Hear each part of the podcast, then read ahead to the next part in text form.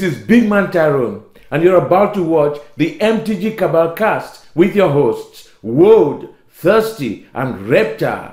Sub to us on all your podcast networks at MTG Cabal Cast and YouTube.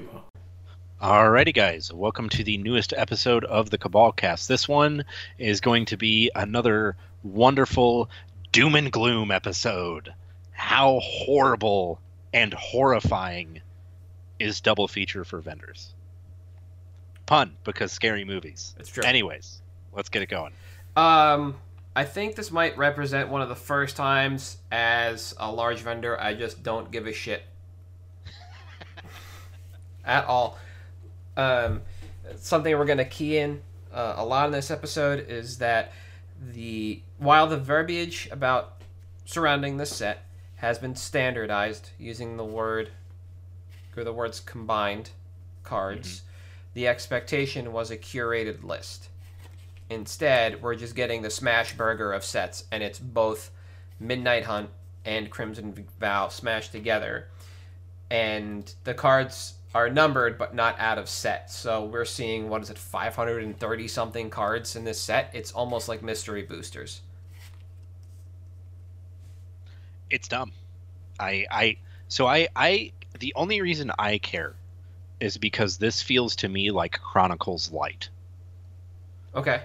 it feels although chronicles was a curated list uh, this is like hey here's this cool alternate version of this product that everybody knew was coming that contained both of the last two sets we released that didn't really sell too well and by the way we're not giving you but tell your players they can get it on amazon if they want it so here's double feature Yep. also fun fact double feature is pretty highly allocated uh, or pretty like sorry when i say highly allocated i don't mean there's a lot of allocation I mean it's very tightly like specific allocation on stuff, and Okay. it's like, bruh, come on, guys. Yeah, I. Th- as an LGS, I think I feel differently than a vendor, but as a large vendor, like there needs to It's be draw for this product. It's primarily been marketed as a draft product.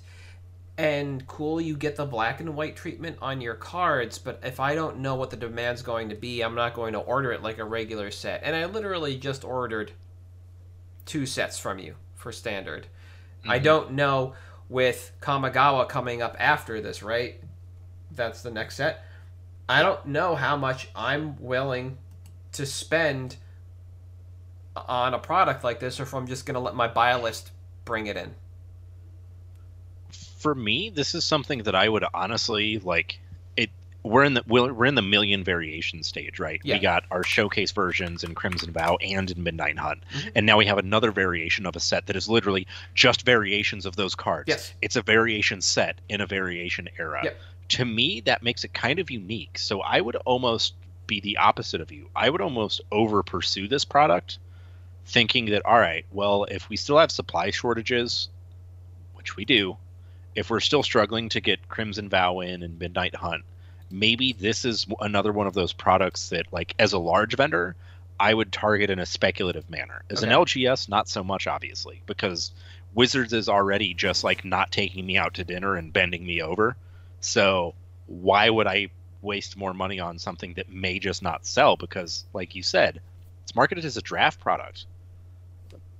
Drafts aren't really firing, Nope. at least here. Uh, they're not over Drafts aren't either. firing at the LGS. No, no LGS that I know that uh, uh, was holding holding drafts for Midnight Hunt were firing towards the end of the life cycle of that product. Yeah, Uh, it just didn't happen. I'm going to ask you a question, and don't cheat because I know we've been sharing these links back and forth. How long do you think it is between Double Feature and Kamigawa uh, Neon Dynasty? So I- we had a month and a half between Crimson Vow and Midnight Hunt, Yep. and we got a month and a half between Midnight Hunt and Double Feature. So it's got to be three months, right? 18 days. Or Are you fucking kidding? 20 days. Nope. January 28th for Crimson Vow, February 18th for Kamigawa. Jesus fuck. I All right, don't guys, whatever. I don't have money as a vendor to allocate to a dress set Yeah. like this. I can buy it afterwards, or If it's if it's available not on Amazon. yeah, or let my buy list crank and bring stuff in if there's demand for that. How I'll find out is by reading social media and see what people are talking about. Like just check check what people are playing on live streams. You know. Yeah, and I, I have a feeling it's going to be a lot of uh, Kamigawa 2 Electric Cyberpunk Boogaloo. Yeah, I'd move in on that. Based on what I've seen from Midnight Hunt and Crimson Vow, and you know, wallets are tight heading into holiday season, so there, a lot of this data is kind of obfuscated by that. I don't know how much of this product I would bring in. When I say I don't want to touch it as vendor, I don't mean I would buy. I wouldn't buy literally Yeah, any of it. yeah. Right? I'm going to bring in some amount of it to crack, but I'm not going to treat it like a regular set, and I probably wouldn't treat it like uh, one of the yearly commander sets, where you just buy Yeah. and bust, right? Like or and sell some sealed. I'd probably bring it in actually just for that. Hold yeah, I. I will say I think it's a good singles opportunity. Uh, I can't recall what wholesale on it is. I want to say it's more than a normal draft booster set. Hmm. Um, but if if that's the case, it may like that does change the buy and bust equation, right? Yeah, Because there's a certain wholesale value that makes it worth it, and if it's more than the you know seventy four dollars or whatever, it is for at probably not me. Yeah. worth it as much. Nope. Yeah, Yeah, I, this might be a set where my ratio of um, hold to bust is yeah. a lot different than it usually would be because you know I don't want a to. five hundred card set. Yeah, exactly. And I'm not gonna fill all my holes. You know, I'm not gonna. If I put up a mythic non-foil for pre-order, and somebody buys X4, my pack crack math is insane, and I just don't think I want to touch Yeah. that, especially now.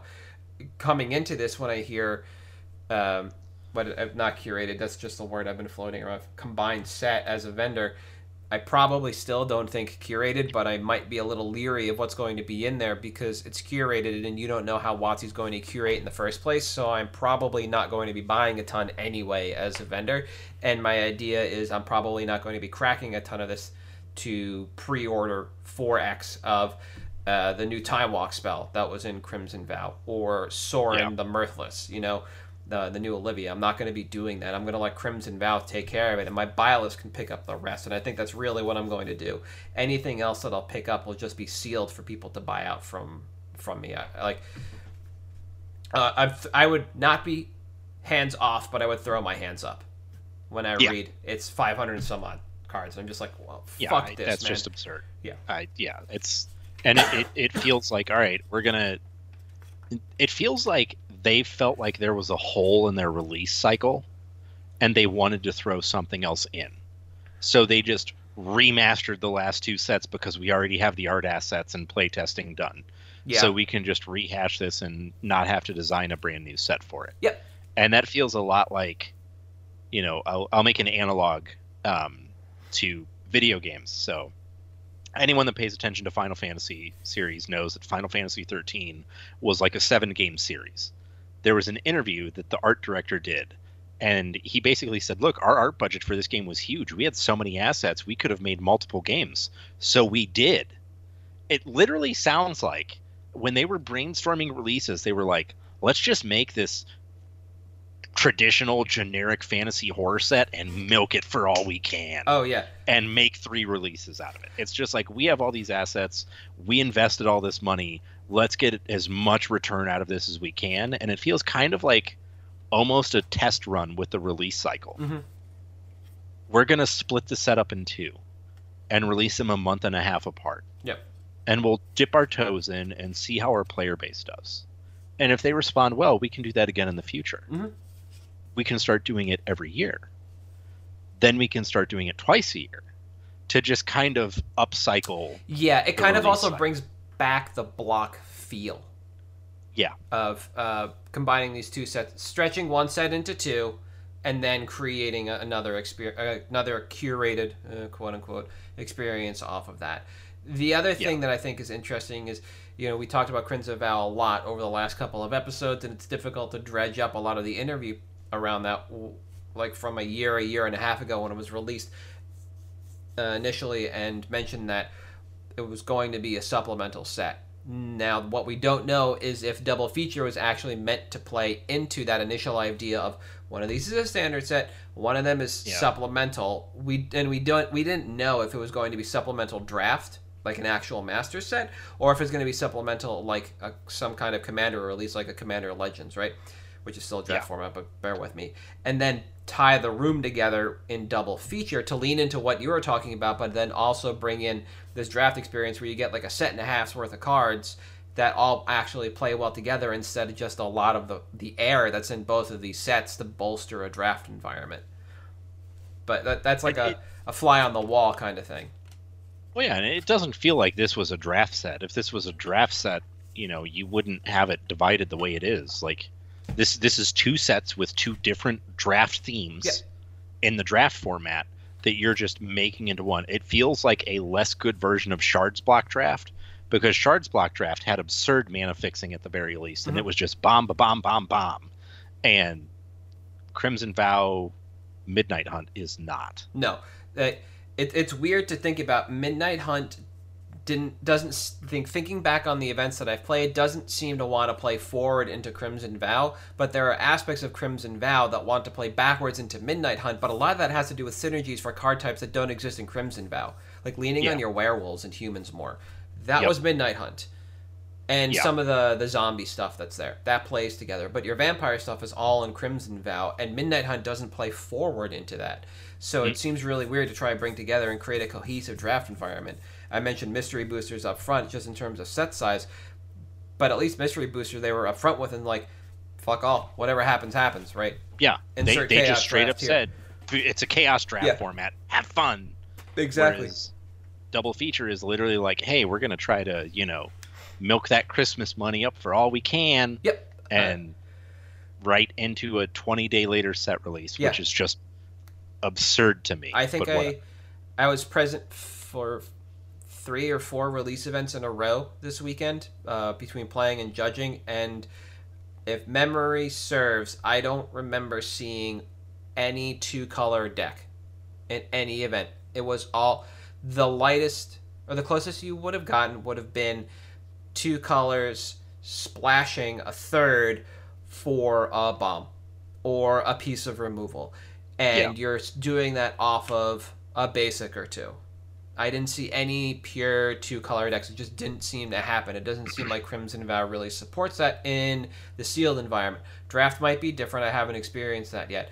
But it is difficult for me to imagine these two sets coming together and really fleshing that out and creating a two color draft environment when you have little fixing across both sets and sets that played fairly well as three color like and Draft. sealed. Yeah, and draft, yeah. or sealed format, yeah.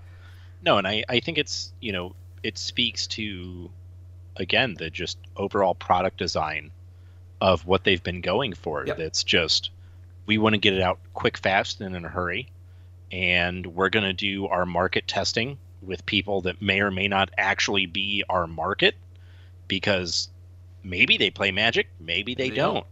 Uh, they're certainly not an LGS owner, I can tell you that much Yeah. uh, but it's it seems to me like it's one of those products that as a larger vendor or you know kind of even as a backpacker i'm probably going to pick up a case of this myself and just sit on it because i don't think it's ever worth less Because it's like so i don't un- think we run yeah. into the you know Gatecrash fiasco or dragon's maze where we're just sitting on this shit forever Nope. but i mean as an lgs i would be wary of this product. Because like you said it like cyberpunk boogaloo is right around the corner after that. You can't pass that up because that's like one a new standard set with actual new cards Mhm. rather than rehashes of old ones. And it's a new draft environment which come january february attendance on events starts to pick up again people are going to want to draft the new set. They're going to want to be in on the new product the new standard because there's going to be cards in it for modern. There's probably maybe one or two cards that make their way into legacy and god forbid we get a jit reprint. Yeah. not going to happen. Just let's let's do that now. Uh, i think we get a splinter twin reprint before we get a jit reprint. But i i think that you know it's it feels like if the lgs doesn't get it it's fine we'll have it on amazon yeah. the product Yeah, if you want, like, Like- I understand that too because these sets being 20 days apart in terms of release, you would have been pulled around the same time for these, right? For Mhm. double feature versus Yeah. Kamigawa. And that means you're pretty much going to push your chips into Kamigawa over double feature, maybe picking up a little bit of double feature just to have. But now knowing that as an LGS, Midnight Hunt drafts started to taper, maybe to nothing. If Crimson Vow drafts don't hit, what do you do? What can you do in that instance? You are you're locked into your order for double feature, right?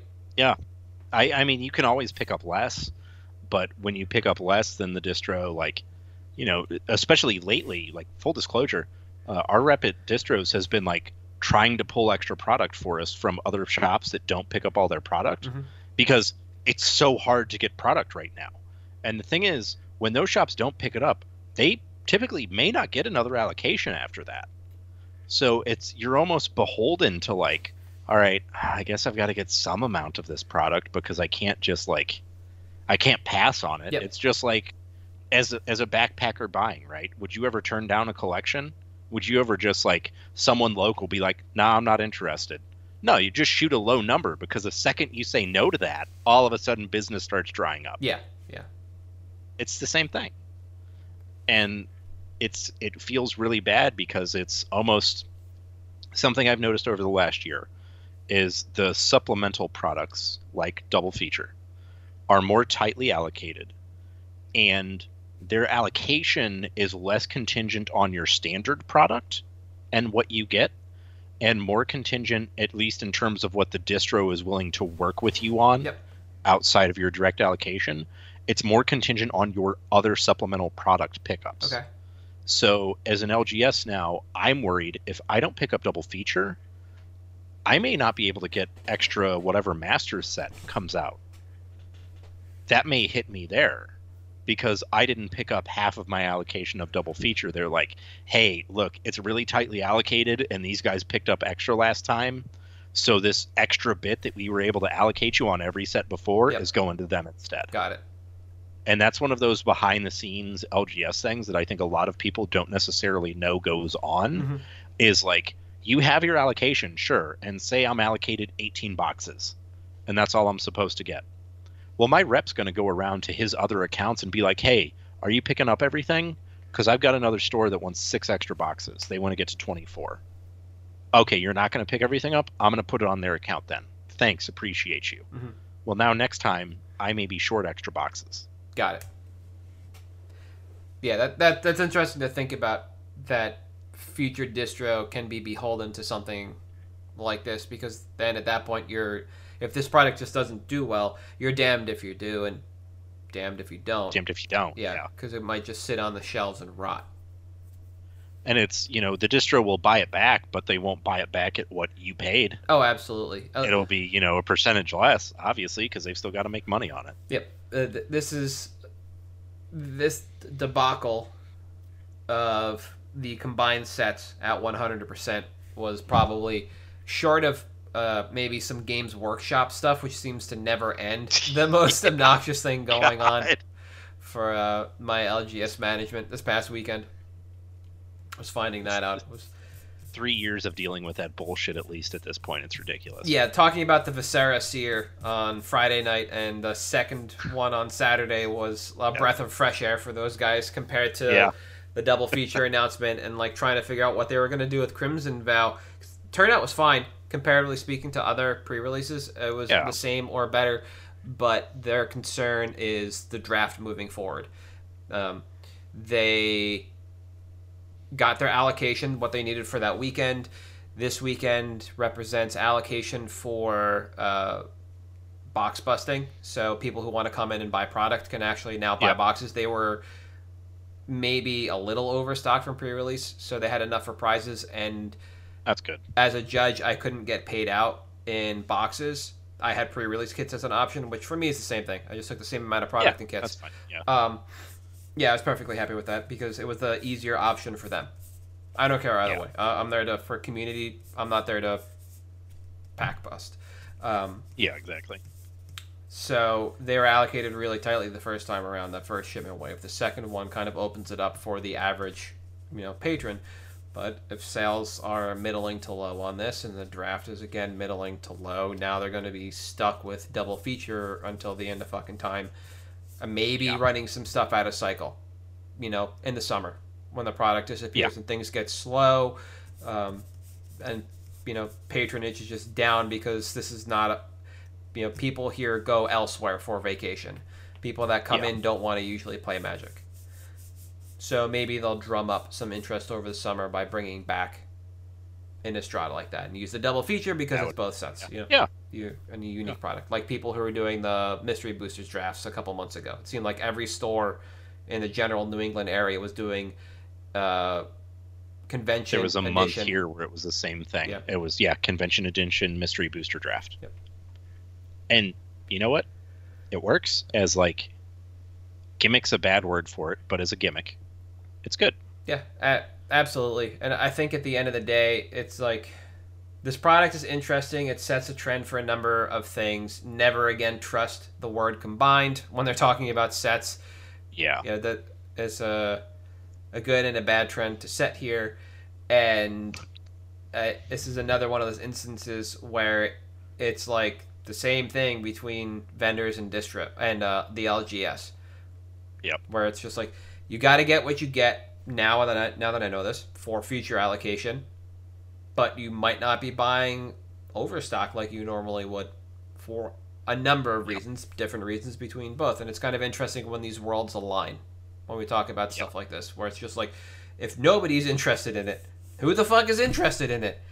Like maybe alloc- Amazon allocation was the correct way to go on this, Yeah. Maybe. Because then it goes directly to the people who care about it. Like let Amazon sit on it, let it rot on their shelves. Yeah. Fuck the LGS most importantly. Yeah, exactly. At the end of the day, I'm not bitter. At the end of the day, fuck the LGS. God. The worst. All right. Right. It's fun. Uh, pick time. Yes. All right, you went first last time, so I'll go first this time. Go for it. I'm picking another green card. Shocker. That's, because that's what I do. That's this is this is how I roll now. All green all the time, except for that time I picked Sanguine Bond last week. Yeah. That's sure. It, it has to do with life, which is a green thing. It's true, but I am adjacent. I'm not picking an EDH card this week. We're straying. We're straying. Right? Are you okay? Yeah. It's not the new Okay. time. the- It's not the new time war for standard. It's nothing from standard. I'll give you one guess at the primary format for this card. It's green. Yes, And it's not an EDH card. It's got to be modern. exactly. You want to you want to go one deeper? Jund modern. It could be there. Okay. All right. You want to try and pick Let's- the card? What? Oh. Oh man, this is It costs three. Colorless double green. colorless double green. Well, it's not Thrun No. because he's he's Two four. double green. Yeah. Oh, I have no idea. Endurance. oh yeah. Oh, Endurance. Oh, Right. Uh, how could I miss that? Yeah, I've been watching Endurance for a while. I, I never thought this would be an EDH card. I thought this was going to be an easy constructed call. It just took a little longer to get here than I thought we would. Um, and I'm actually really glad we were able to get in front of it. It gave me some time to, to watch. So this is added to my list at the beginning of October, which is well after the Elemental craze, but right before a lot of other odds and ends kind of pick up in Modern. Um, Esper Reanimator crops up with Archon of Cruelty, and we get the Crashcade deck kind of uh, continuing to steamroll, and the modern format shifts a little bit. So back in October, CK is buying 152 at twenty dollars. They're now buying 143 less by just a little, just a hair, for 26, 30 percent more. And if and I brought the stocks graph, graph up for a really long time. I didn't mouse over it, but I hope everybody saw that nice rope from July through November. Flat. This card's been flat on the on the market space. Thirty percent up on buy list though. All right. This is exactly. That's why we're looking at this. So I, I said not an EDH card inherently. There are better, cheaper, and less color restrictive options. However, it does see a bit of play. And like Bojuka Bog, Relic of Progenitus, uh, Tormod's Crypt, uh, ways to recur 'em. You know, you can just stay artifactual and get the same effect, if not better. So this is a pick based on constructed playability and how pervasive pervasive it has become across both modern and legacy. So endurance is a premier threat and answer in modern. Currently, the 12th most played card within the format within the last month. It's a multifaceted card that plays across a large number of strategies like Elementals, Temur, Cascade, effectively called Crashcade, and Living End style decks. Again, both as a threat and an answer. So this is, you know, we call them two way players in the NHL. Yep. Offense, defense. Sometimes you get a little bit in the NFL too, but that's a lot more brutal, right? Yeah. Threat and answer in one card. It is top tier for this. So we're looking at a card that's basically taken over modern the last couple months but stayed flat. My timeline on this is pretty short. So recording this ahead of MTG Las Vegas. We're recording this literally the Thursday before Vegas, and I expect after the event the card will continue to rise like Solitude did before it. Right, that's the white one. Yep. Um, as the market price is held relatively steady, but buy price is rising, I would expect to be able to sell this to buy list for a profit almost immediately, but see a decent return in three to six months when supply dries. Right now, you can arbitrage this to CK for credit, and I believe that's for every version. I'm only looking at set non-foil, but I believe this works for all of them. And uh, the other thing that's kind of good to call out again is we're heading towards end of life for Modern Horizons 2 product, and I expect a number of cards like this to begin to increase. And this is one I want to be ahead of. Uh, something to think about is a shift in the modern format, but I don't really think that's going to pull the rug out from under the spec, as this is a lasting long term card. It's not just a here and gone. This goes into every strategy that plays green. It's like Force of Vigor before it and Collector Ouphe as well pretty good. Um, I, I think it is worth noting. Uh, it will be hot listed this weekend at 95 for I believe $27. Uh, relevant yep. because TCG low right now is like 30. Yep. So if there are if there is a buy list that is already at 10% below low that isn't Card Kingdom, trend is obviously coming that this card is going to go up. Yep. So yeah, I'm looking at Seek at a TCG player right now, and there are a number of copies on page one, maybe uh, actually going on to page two that you could arbitrage to CK for credit. Yeah, straight up. And, it's absurd. Yeah, and you wouldn't touch the quantity they're looking to buy. Yeah. What's up, little bud? No. All right, it's it's nap time, evidently. well, yeah, we're doing the podcast. Of course, you got to show up. yeah, right no, I, I think this is great, and I think it's you know it, of the cards in Modern Horizon, I think this entire cycle is just a good investment yep. because they're all very good at what they do. Yes. They do what they do in their color. They're efficient, and they are all two-way players. You know, grief, solitude, endurance are obviously the three big ones. I am super high on fury. Mm-hmm. Subtlety is so-so. Yep. But I this this entire cycle, and especially endurance, because it has playability in modern. It has utility in legacy. It has utility in vintage. And solitude has that too, but not as much as endurance does. Nope. Uh, and that's why I think this is, you know, good call out. Timeline is incredibly short on this one, but it, you know, it's one of those where I'm I don't feel bad if I miss the timeline. It just means the timeline happens again in a year. Yep, yeah. Or something where like, all right, I guess I have to wait another three months oh no. Yeah, I, I, and then you buy less profitable. Yeah, and I don't see this kind of coming back in Modern Horizons three. It's not like it's an overpowering thing, but to kind of re up on this like they did the ley lines, and uh, where they yep. and they only even re upped on three of them. They created two new ones, I think. Yeah. The red yeah. Like. I, I don't think we'll see it in Modern Horizons 3, and I don't even think when we go back to Lorwyn, we'd see these. I think these are too overpowering for standard, yeah. and rehashing them for the next modern dedicated set does not seem to be the mo of what they're trying to do right now. So no. if if anything, they'll do like two or three of them, like you said, and then make new ones for the other colors. But that feels bad for a cycle that was intended for modern because then there's only two new creatures in the cycle. Yep. So yep. Yeah. And it looked like you're sticking with modern. I am also sticking with modern and also sticking with the same deck, kind of Jund. Uh, my pick is black. Juned. Uh, my pick is Blackcleave Cliffs. Did you know there's only two versions of this card? I did not know that at the start. I did not know that until before the episode, yep. right? It's wild. As many millions of versions of cards as there are, this one only has two. I'm picking the Scars of Mirrodin one. Uh, if you look at the stocks graph, we are in the middle of a drop in price, which is important.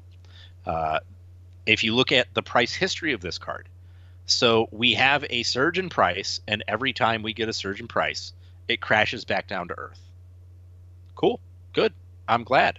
we had the reprint in our Return to Zendikar 3 Yes.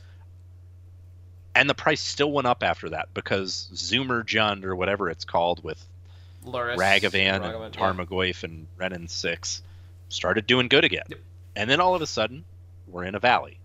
Well, what's going to happen? Well, Paper Magic's going to come back. That deck is still going to be good. And we're probably going to hit another spike where we get up to the 30 to $40 range. It's incredibly relevant because this card is not just a Jund card. It is also a red black aggro card, which has been showing up a lot more in modern cycle and modern events as well with Kroxa, everything else. It's just a really good aggro centric, and it got some new tools in Crimson Vow uh, that it can just do really good things. Timeline wise, probably looking at about six to nine months, honestly. I don't expect it to be that long Okay. compared to what it was. Most importantly, with this card, specifically with the Scars of Mirrodin Fastlands, they are plane specific. Yes. Blackcleave is an area specific to Mirrodin. Darkslick is a material specific to Mirrodin. Yep, Sea Seachrome. Razorverge, all that stuff, it is all specific to Copper line. Yeah, that's the other one. Yeah, Copperline, sorry. So the the reprint equity is pretty low here. It has to be like a masterpiece like the Zendikar Rising Expeditions were, or it has to be in a master set. Mhm. I don't think we get this in a standard set. We may get it in like a modern supplemental. Yep. But that's not until next fall anyways. So come summertime, once I would expect we get events back in full swing, this card shoots back up to 40 bucks. That's when you can out it profitably, especially right now sitting with a low of around $25, which again, importantly, uh, 95's buy list on this card is I believe 22 currently. So it's another instance of okay, this could actually be like this trend could happen sooner than then, but I'm expecting like six-ish months would be when I'd expect a profitable buy list here. Yep, I, I think that's a, a good timeline for it. That puts us squarely. Uh, in this, I was thinking about that bef- when you first said six to nine months. I'm like, that puts us in the summer, which is traditionally modern time. That's when uh, C, CFB and SCG expected to travel to some of their events, and I think there's a, a good timeline for that. Good call out there. Uh, the other deck that keeps floating this through and how relevant is I don't know is um, Asmo decks in modern, where they're trying to do food. Asmo things. food is fun. Yeah. Uh, like that deck's good. like people keep working on it and it just seems like they can't quite get it um, a lot of the, the podcasts that i listen to that are modern centric just seem to uh, seem to, to note that it's just like it, it seems like it's there it seems like all the pieces are there but people haven't figured out which pieces complete the puzzle yet Yeah. and if that happens this is another one of those cards that i would expect to see in the deck again and so that puts a little more pressure on it you know Yeah. uh, like, again with the reprint equity we know where we're going uh, up Yeah. through the up through the beginning of 2023 and unless universes beyond lord of the rings or warhammer is back on mirrodin or for whatever reason the brothers war takes place on mirrodin then i don't think we're going to see this some this come back into 2023 and there's not even an actual aside from double masters 2022 there's not an actual master set listed for 2022 according to the set list that i'm looking at Yeah, it may be like double masters and jumpstart, but those are Q3, Q4, Yep. which still puts you squarely in that summer timeline. exactly and it the you know the the sun keeps shining Yeah. still hay to make a The the money five suns. oh yeah the five sun immunities thanks karn Yeah. what a bro Yeah, he is Oh. Karn with pants. Please cover up. What, what were they talking about? Not Karn with pants, Karn with loincloth, but nobody could actually find the Yeah. definition of a loincloth to figure out. Yeah, Uh, it's just vintage those draft things. Yep, just VRD things. uh, but that's going to be it for this week, I believe, right? You know, we can only complain about Innistrad double feature for so long before we get tired. Yeah, I I can keep going, but I my wife will kill me if I get too loud. So you know That's fair. she's sleeping, Uh, so, just like the cat. uh, uh, we are at MTG Cabalcast. You can find us on Twitter, Patreon, YouTube, and Facebook. Uh, the podcast that you're listening to or the video you're watching can be found on YouTube, Spotify, Stitcher, Audible, uh, Google Podcast, Apple Podcast. I am at Halt I am Reptar on Twitter. You are. I am at Thirsty And Sizzler. We'll see you next week.